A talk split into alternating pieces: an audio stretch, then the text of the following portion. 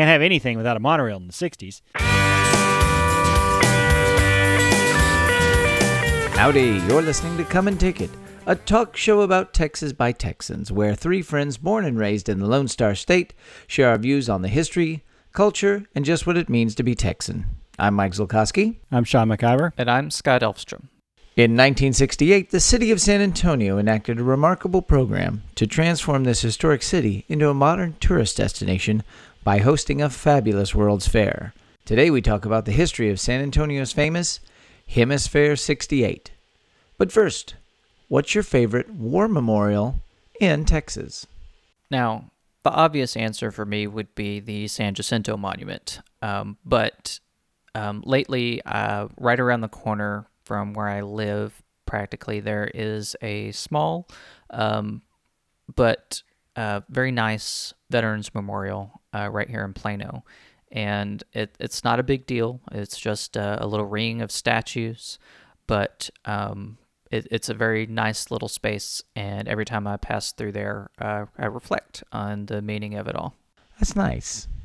Well, I, I mean, I got to go big or go home. And we're talking about my hometown of San Antonio today. So I, I'm just going to say the Alamo, the ultimate Texas War Memorial. I mean, and again, I mean, an iconic thing. I mean, Phil Collins. Come on, guys. Phil Collins. Well, if we're going to talk about going big or going home, I, am going to say the ultimate Texas War Memorial is, of course, the Battleship Texas, our second episode, and my favorite historical place to be in Texas. So it is a monument to Texas veterans everywhere.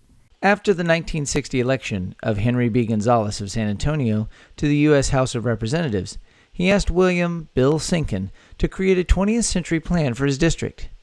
It would serve as a means to revitalize San Antonio and transform it into a tourist destination. Sinkin organized over 40 local business leaders, and an official committee was formed as the idea for a World's Fair emerged. In the fall of 1963, a meeting was held at the famous Menger Hotel with over 250 local leaders and businessmen to review proposals. Based on the enthusiasm of everyone, a formal study for the feasibility of a fair was commenced, and thus bureaucracy continues. the study was a success, and the committee was fully on board for a World's Fair to commemorate the 250th anniversary of the founding of San Antonio. This was going to be set for 1968. Over the next five years, a diverse executive board met weekly to steer the commissioning and creation of this fair. This group formed a site committee who reviewed several potential sites for the location, including 200 acres south of the city. In the end, the board voted to purchase 92 acres of property one block south of the Alamo, and they were able to acquire urban renewal funds from the federal government to do so. There you go, more bureaucracy. According to Red McCombs, Governor John Connally played a significant role not only as the fair's commissioner general, but also in state participation of the fair. One example was the stringent alcohol laws in Texas at the time. You couldn't buy alcohol by the glass, and what you could buy had to be brown bagged. The governor understood that we couldn't have visitors from around the world and not be able to serve alcohol in a restaurant or bar atmosphere. Changing the law for the HemisFair, though, meant changing the law for the whole state. The majority of the state representatives came from rural areas that were against bars and alcohol in general, so getting new legislation passed was no easy task. At one point, a representative from Temple told the governor that he could not vote in favor as his constituents would never re-elect him if he did. The governor replied, quote, I can help you with that. Without this bill passed, the funding for roads in your area may be delayed indefinitely. In the end, the HemisFair got its bars and Temple got its roads. Aspirations for the fair grew when Ewen C. Dingwall was named executive vice president of HemisFair. Dingwall had been vice president and general manager of the exposition in Seattle and was versed in the mechanics of acquiring an international status for a World's Fair from the Bureau of International Expositions in Paris. Ooh la la. From the beginning, HemisFair development was financed by a combination of public funding and private underwriting. Though it was strongly supported by the local business communities, local political leaders, and the press, the project had its share of detractors who questioned the acquisition and preparation of the HemisFair location. As part of the Old City, this area also contained old buildings and longtime residents, some of who took exception to finding their familiar surroundings designated as a urban renewal site. Fair planners received praise for utilizing some 20 existing structures in the final design, but the presence of such architectural mementos did little to placate opponents. In September 1966, two years before the fair opened, the HemisFair Executive Committee released the architect from its contract, possibly because of their reluctance to go along with his plan to save 120 historic structures on the site. 20, as we said, 22 of them survived. Another person, Allison Peery, assumed his responsibilities. To receive federal funding, the HemisFair officials were required by an amendment proposed by Texas Senator Ralph Yarborough to preserve as many as possible of the historic structures on the site. The U.S. Department of Commerce served as a federal watchdog in enforcing this amendment. With the confluence of civilizations in the Americas as its overall theme, HemisFair capitalized on San Antonio's ethnically mixed cultural heritage. More than 30 nations participated, many with exhibit pavilions in the international area named Las Plazas del Mundo. Canada, Mexico, Italy, Spain, France, and Japan hosted large pavilions. Other exhibiting nations included Belgium, Bolivia, the Republic of China, Colombia, West Germany and Berlin, Korea, Panama, Portugal, Switzerland, Thailand, and Venezuela.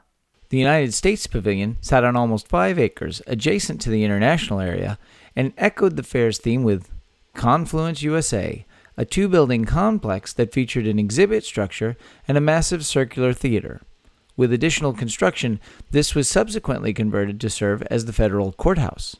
The largest pavilion, that of the state of Texas, was called the Institute of Texan Cultures and mounted displays of many of the ethnic and national groups that formed in modern Texas. Now, I have to say that's that's brilliant right there. It's a World's Fair, but the largest pavilion was for the state of Texas. As it should Indeed. be. Indeed. The HemisFair's theme structure and most iconic image is the 622 foot Tower of the Americas. Construction of this tower was noteworthy because of the method employed the 1.4 million pound top house containing observation decks and a restaurant was built on the ground and then moved to the top inch by inch with 24 steel lifting rods. The process took 20 days. I guess since uh, Owen Dingwall was the executive vice president, he had uh, probably taken the idea from the Seattle Space Needle from the exposition in Seattle, I guess. Which is probably Tower of Americas is taller. Thank you very much. Right, and I think there's a tower in Montreal from the Expo 67. So there's a competition for towers, World, World's Fairs in the 1960s, people. Look it up. Look, we have a tower gap. okay, I, anyway. Well, eh, hang on. I, I just think it's cool, though, that they built this million and yeah. a half pound thing sitting on the ground. And then you just, over 20 days, saw it every day you'd come out to be a little bit higher. Just yeah. a little bit higher. I'm just going to assume they did that on purpose and it yeah. wasn't a an afterthought. oh, oh this is supposed to go on top of the tower. okay. Wait, we don't have a crane that can lift this? Um, so another con- notable construction feat was a quarter mile extension of the Riverwalk, which is a famous walkway around the San Antonio River that was built in the 1930s um, and they extended it to the new convention center complex. This linked the Paseo del Rio development with the fairgrounds. So it linked two of the key devel- uh, development areas in San Antonio, downtown San Antonio, together. Now, some visitors citing the architecture, the monorail that was being built, of course, can't have a can't have anything without a monorail in the '60s, and of course the slideshow of the nations claimed that the HemisFair was a machine-made fair derivative of other World's fairs. Cultural events at HemisFair included theme exhibits such as the Confluence Cosmos, which presented space exploration, and El Encanto de un Pueblo, which displayed 5,000 toys and miniatures from the Alexander Girard Folk Art Collection in a series of miniature views of Latin American village life.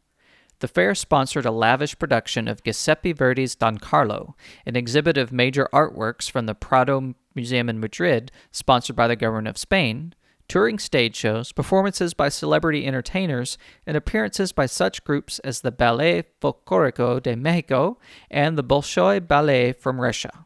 Major corporate exhibitors with individual pavilions included Eastman Kodak, Ford Motor Company, General Electric, General Motors, the Gulf Oil Corporation, Humble Oil, which we now know as the Exxon Company USA, IBM, RCA, and good old Southwestern Ma Bell.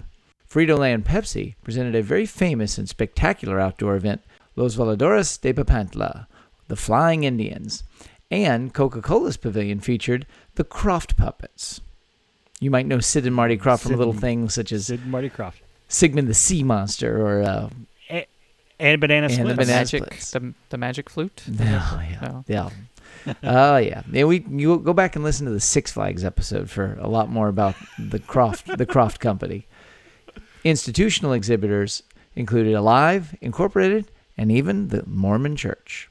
And uh, I think the Southern Baptist uh, Convention actually had a pavilion there as I'm well. sure they did. I'm sure they did. There was a there was a laundry list of people who had who were at or the World's Fair in Texas. I mean, So the HemisFair opened on April 6, 1968, with the gates opening at 9 a.m. and official ceremonies beginning at 10 a.m. in the new Convention Center arena. However, the opening of the fair was just two days after Dr. Martin Luther King was assassinated. So VIPs, including First Lady Lady Bird Johnson and Texas Governor John Connally, were escorted around the site under heavy security as they had both received death threats. Now, President Lyndon Johnson himself was scheduled to attend, but he decided to stay in Washington due to the security concerns. Opening day prices were $2 per day, $1 for children. Uh, you could get uh, passes, uh, multi book passes to go for many different days. Thousands of visitors lined up on opening day to catch the remarkable sights of the fair. The opening day grand finale was a VIP dinner in the new convention center, followed by the performance of the opera, as we mentioned, Don Carlo in the new theater. This performance was a joint venture between the San Antonio Symphony and the New York Metropolitan Opera. HemisFair 68 had an announced startup cost of $156 million and was financially troubled from the beginning. Attendance never did match the expectations, and the fair lost money, reportedly around $7.5 million. This was despite Mayor McAllister's pledge that the exposition wouldn't cost San Antonio taxpayers, quote, a thin dime. However, maybe the expectations were too high. The fair did attract more than 6.3 million visitors, and it successfully focused international attention on the city and state. San Antonio became, for a time, once again one of the top tourist destinations in the state of Texas, and its Riverwalk and downtown areas received a much needed cleanup. Like many World's Fairs, and unlike the State Fair of Texas, the HemisFair facility didn't become the permanent unifying element that its planners had envisioned. Many structures were either demolished outright or went unused for years at a time. Now, that's not to say that the site went completely to waste, though. A variety of uses were found for some of the permanent structures left on the HemisFair grounds, and many of the structures did become San Antonio landmarks. The Tower of the Americas stayed open and became a significant San Antonio tourist attraction. HemisFair Arena became the home of rock concerts, rodeos, the local professional wrestling territory, and in the early 1970s, San Antonio's own NBA franchise, the mighty San Antonio Spurs. The Texas State Pavilion, the largest, became the Institute of Texan Cultures, a museum and library dedicated to the study of Texas and Texans, and is now part of the University of Texas at San Antonio. The San Antonio Convention Center, named the Henry B. Gonzalez Convention Center, has continually been expanded and updated since 1968, as has the Hilton Palacio del Rio, which became the first modern hotel on the Riverwalk. In the 1980s, after a decade of decline in the downtown area, again, the dynamic young mayor Henry Cisneros initiated a campaign to revitalize the Riverwalk and the HemisFair grounds. Many of the unused remaining structures were removed, and around 15 acres of the grounds were redeveloped with waterfalls, fountains, playgrounds, and landscaping. This site was rechristened HemisFair Park, and it remains a popular feature in the downtown district. The Riverwalk was also once again cleaned up and further extended, this time north of the 68 extension, to create a lagoon at the new River Center Mall and Hotel, located across the street from the convention center. Renovations and improvements once again had the desired effect of making San Antonio a popular spot for destinations and conventions. The HemisFair Arena itself was torn down in 1995 when a much larger Alamodome was built across the interstate, but it did allow the convention center to once again expand. 2010, San Antonio incorporated the HemisFair Park Area Redevelopment Corporation to continue the effort to redevelop and improve the fairgrounds and to keep the grounds a key part of San Antonio's life. Yeah, it's a cool place. Yeah. I uh I've never been up the Tower of Americas. I've been near it, I've been underneath it, but uh, I've never actually been inside it. Yeah, I've been in the uh, in the Reunion Tower, but I've not been in the Tower of the Americas either. But I did get a great Mm-hmm. story. So as you know, like my parents are from the San Antonio area, I got a lot of family down there, and it was bothering people that um, I know and that they know about any HemisFair stories. There was a guy who went to high school with my dad and uh, played in one of the bands with dad for a while, and he was telling me a story of he was in the Tower of the Americas restaurant when um, the fair famously lost power. Uh, and he said that they were up there and everything went dark. And then looking down, sort of like that scene from uh, Die Hard, you could see all the fire trucks and police cars showing up. And then they had to walk down the entire staircase from the very tip top of the tower down. So uh, it took a long time. He was exhausted and he said, uh, I'm never going to that tower again. I think we went up the tower when I was a, we went to San Antonio when I was a kid one time, and I think we went up into the tower. We also went to the Institute of Texas Cultures. This has probably been in the '80s, the mid '80s, right when they, right before they probably started to clean up the place. Um, but I do I remember the Memphis Institute of Texas Cultures was fantastic. So uh, it, it's a it's a great it's a great park. It's a it's it is it's a landmark. I mean, it, you definitely always see the tower when you're going into downtown to you know either go to the um, you know the River Center Mall or to the the Alamo or any of the, the locations downtown. I I mean, like La Villita, which is a little craft village, is right next to it, and you you, you Oh, go yep. there. I've been there. Yeah. I've been there.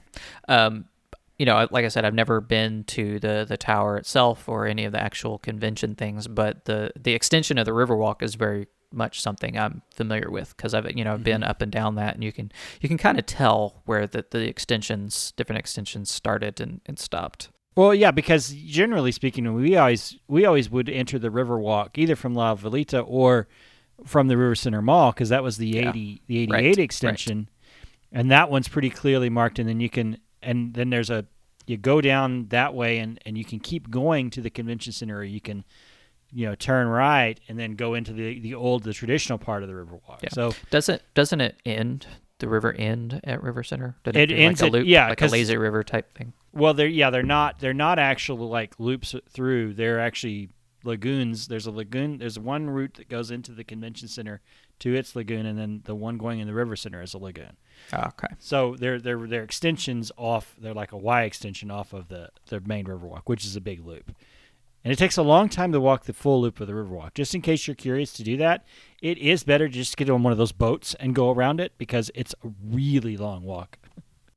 So there's a couple of things we didn't really highlight that were I thought were interesting notes about this whole thing. I mean, I mean, first of all, there's the whole idea of let's make a World's Fair, and to go from idea to Mhm. execution is complicated. takes a long time and a lot of money and a lot of political hoops, and nothing in Texas happens without a lot of um, political greasing the Political wheels. hoops. So I love like the story of yeah.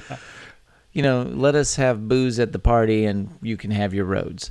Um, Yeah. but you know the the whole area really did fall into decline in the 70s and so there's people i know who sort of came of age in the 70s in san antonio that would say yo you know like there was a bunch of strip clubs and little rundown crappy bars that were down on the riverwalk and you go there today and it's it's clean and wonderful and there's great tourism and these beautiful hotels and it was sort of had a, a short burst of beautifulness of what happened uh, you know I'd hoped in researching this that I'd find like the interesting um, "Devil in the White City" moment, which is a fantastic book about the uh, the World's Fair in Chicago from uh, turn of century. But you know they uh, it- there really you know there wasn't a lot of malfeasance or craziness going on. It was just a lot of genuine people that wanted to have a nice Yeah. shine a nice light on San Antonio and have a great uh, experience there. But but uh, there's a there's some neat things like there's uh, hotels and a lot of the construction and things that were used was was really innovative for the time.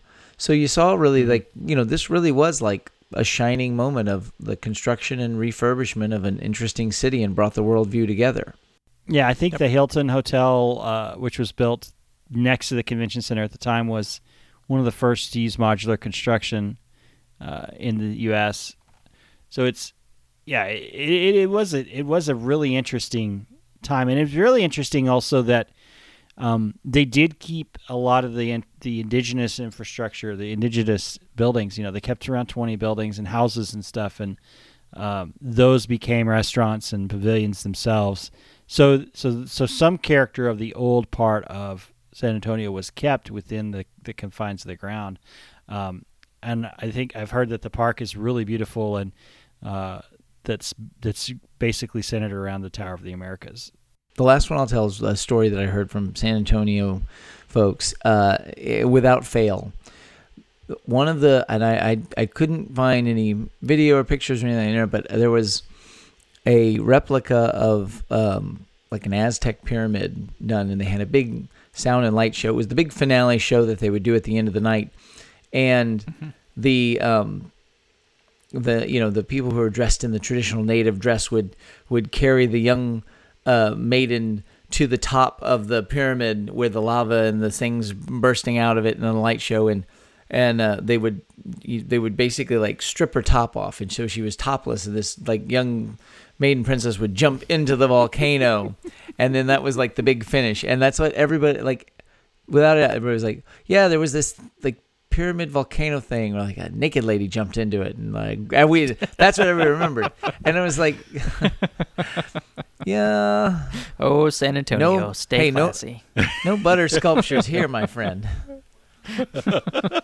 No world's largest ball of twine no it's uh, you know yeah. I, the institute of texan cultures is a fabulous place uh, another another summer tourism destination we keep bringing these up every week but uh, it uh, another one on I thirty five. Yeah, yeah, it's right downtown San Antonio. So when you're there, go see it. I mean, it's it's neat. It's a it's a museum about Texas and Texas cultures, and it and I just remember going on field trips and things there when I was a kid, and it's a, it's a very special place. So. Is it a museum about Texas culture, history, and just what it means to be Texan? It's pretty much everything we do in a non-audio format. mm-hmm. But you can take this anywhere. That you have to go to San Antonio to That's see. That's right. That's right. That wraps things up for today. You can find notes and links from today's show at brainstable.com. We'd love to hear from you, so like and share us on Facebook, follow the show on Twitter at Texas Podcast, or go to brainstable.com and leave some feedback. You can find our show and many other great history podcasts at historypodcasters.com. Why not follow us individually too? I'm on Twitter at Mr. Java. I'm Max Sean with two N's. And I am Scotticus. You love this show. You love Texas. You love Texas history. So get out there and do your duty. Fan of Texas, tell your friends and tell them to leave a review on iTunes because that really helps us out to find new listeners just like you. And if you'd like to support the show financially, please go to patreon.com slash texas podcast where you, yes you, can become a come and take it Texas Ranger. We hope you'll join us next time, and remember that even if you aren't from Texas, Texas wants you anyway.